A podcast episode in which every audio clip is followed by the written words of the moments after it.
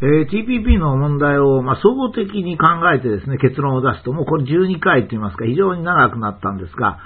えどうしてもまだ整理しなければならないことが多くあります。その一つが、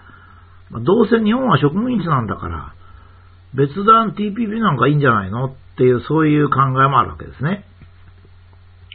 つまり TPP が適切かということを考えるときに、その基準の一つにですね、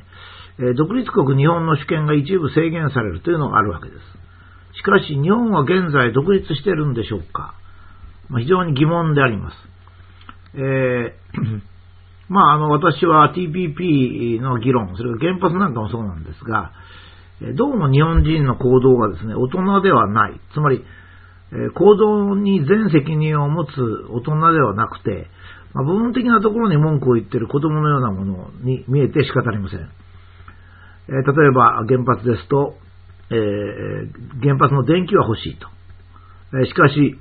廃棄物は嫌だと。まあ、これはまあ、子供特有の理屈ですね。いいとこ取り。だそこだけ、あとは親に任せるというやつですね。で、現実に今、あの、え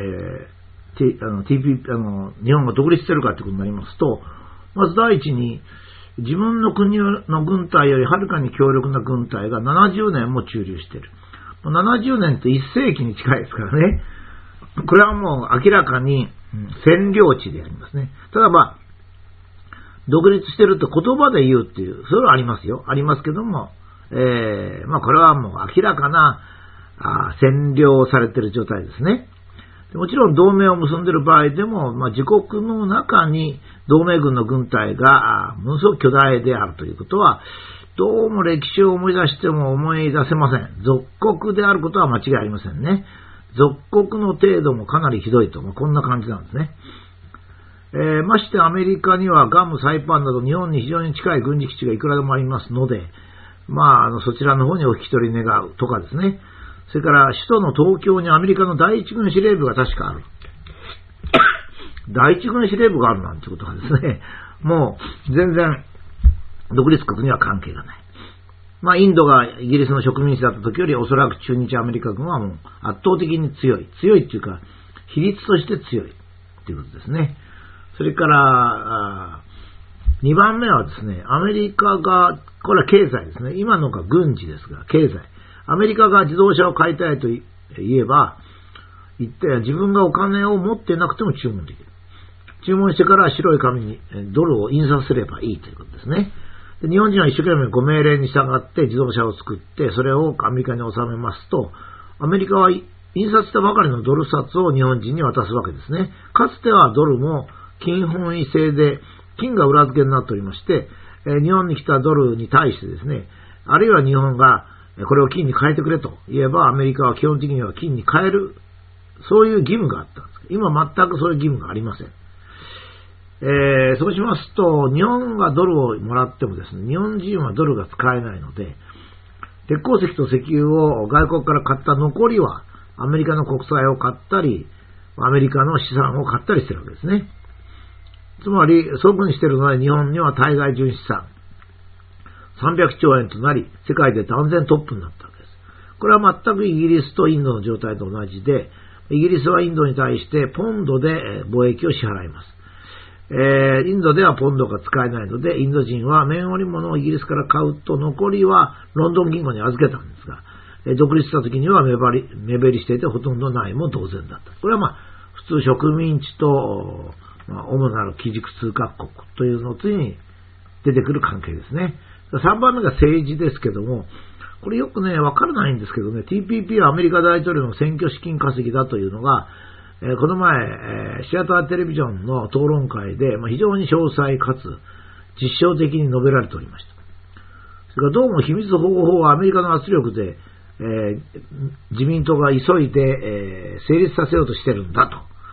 まあ、小泉さんの時の悠長のこともそうでしたね。それから田中総理大臣のロッキード事件もそうでした。なんで田中総理大臣がロッキード事件で挙げられたかというと、アメリカの許可を得ずに日中国交を回復したからだと。小沢一郎はどうだと。こう言われるわけですね。そうすると、歴代総理大臣、例えば小泉進一郎、田中角栄、そういう人たちがですね、アメリカの許可なくやれると、やると直ちに総理を追われるか、もしくは暗殺されるんだと、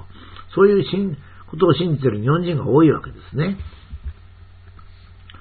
つまり政治、経済、えー、まあ、あらゆる面でですね、軍事、あらゆる面でアメリカの属国である。まあ、少なくとも属国である。植民地みたいなもんだ。で、日本はアメリカの言うことを聞かなければダメになるというふうに思われるんだったら、それこそは植民地状態なんですね。で、例えば、その、小泉純一郎の郵政はこうだとか、それから、いろんな田中角栄の問題はこうだとかっていうふうに言うと誰かがですね、すぐ、いや、日本は独立国だから、そんなことを言うなという人もいないんですよ。逆に誠しやかにアメリカに言われたら抵抗できないよ。そんなこと君知らないのか？なんて言われる、いう指導者の方が多いわけです。つまり全体としてみれば日本はアメリカの植民地状態にある、もしくは属国であるというのが正しいですね。えー、つまり先日の一票の格差の最高裁で違憲と違憲状態を区別しましたが、まそういう点で言えば植民地ではありませんが、形式的な植民地状態であるというのが正確でですね、そうすると TPP は別に試験が危ないって言ってもともと試験がないんですから。